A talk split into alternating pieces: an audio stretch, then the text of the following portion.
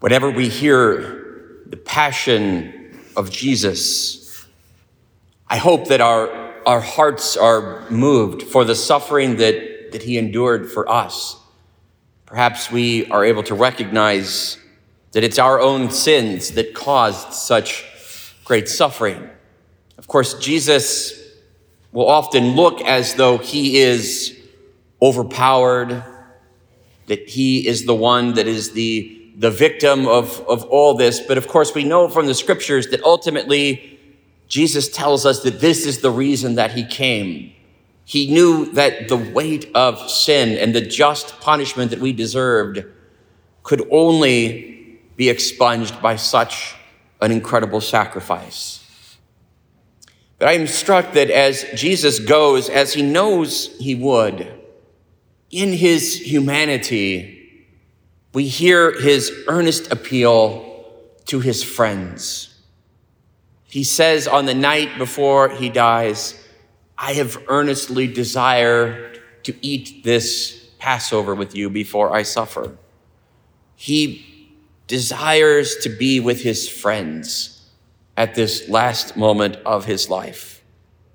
I think sometimes we, we overlook just what a consolation it was to Jesus to have the company of his friends and also the incredible pain that would have been found in the betrayal of Judas.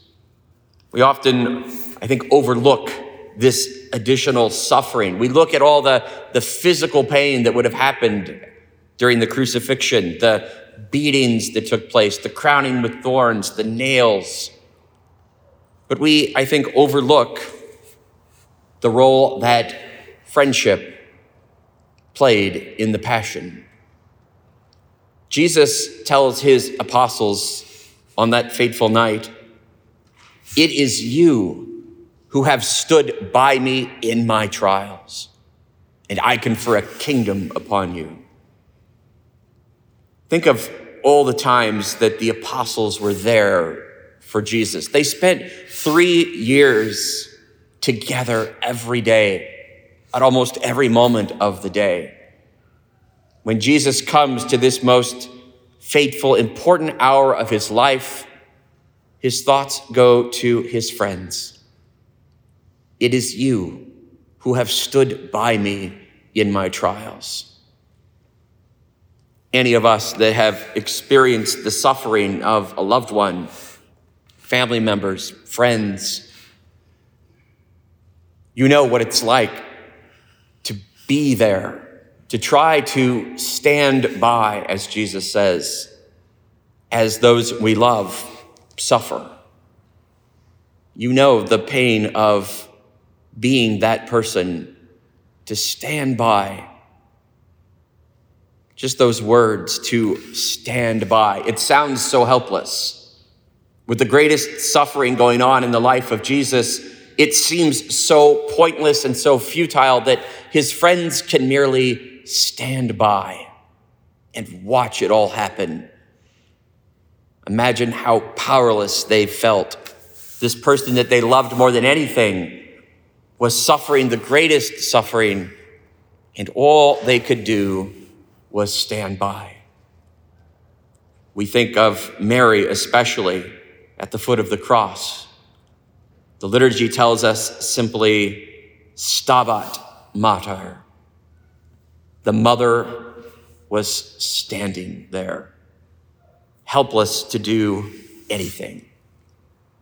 And yet, we know that this very act of standing by is indeed not helpless, not pointless. Indeed, it is all powerful. Jesus recalls this very truth right before he dies. It is you who have stood by me in my trials. Somehow, this act of a friend standing by makes the passion, the pain, somehow a little less. When we are willing to stand by our friends, our family in their sufferings, I think we can feel that perhaps it is pointless. Perhaps it does no good. Even those of us who believe very much in the, the power of prayer know the sorrow of praying and praying for someone whom we care about who is suffering and feeling that our prayers have little effect.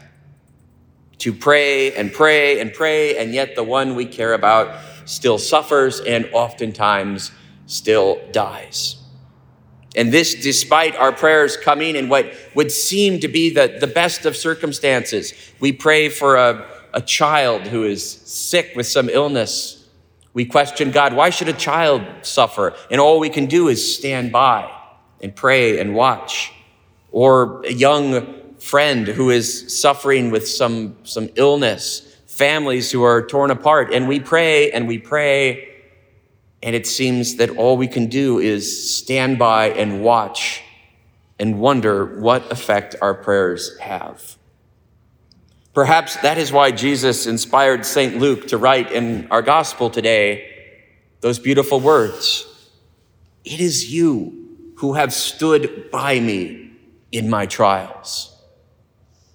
It's as if Jesus is telling all of us no, no, your prayers matter standing by the suffering, the sick, the lonely, the dying, it does matter.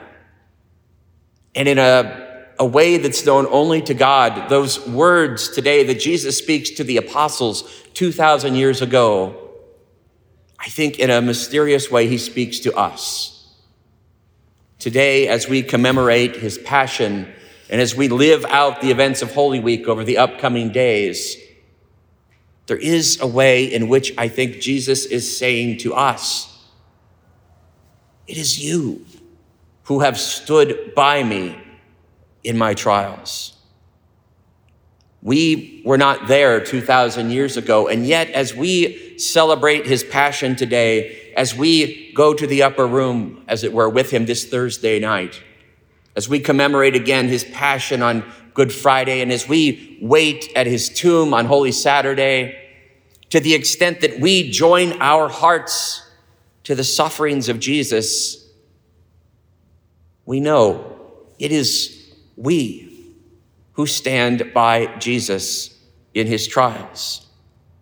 Every time we celebrate this week, we stand by Jesus. And certainly, we are also amongst the apostles who flee.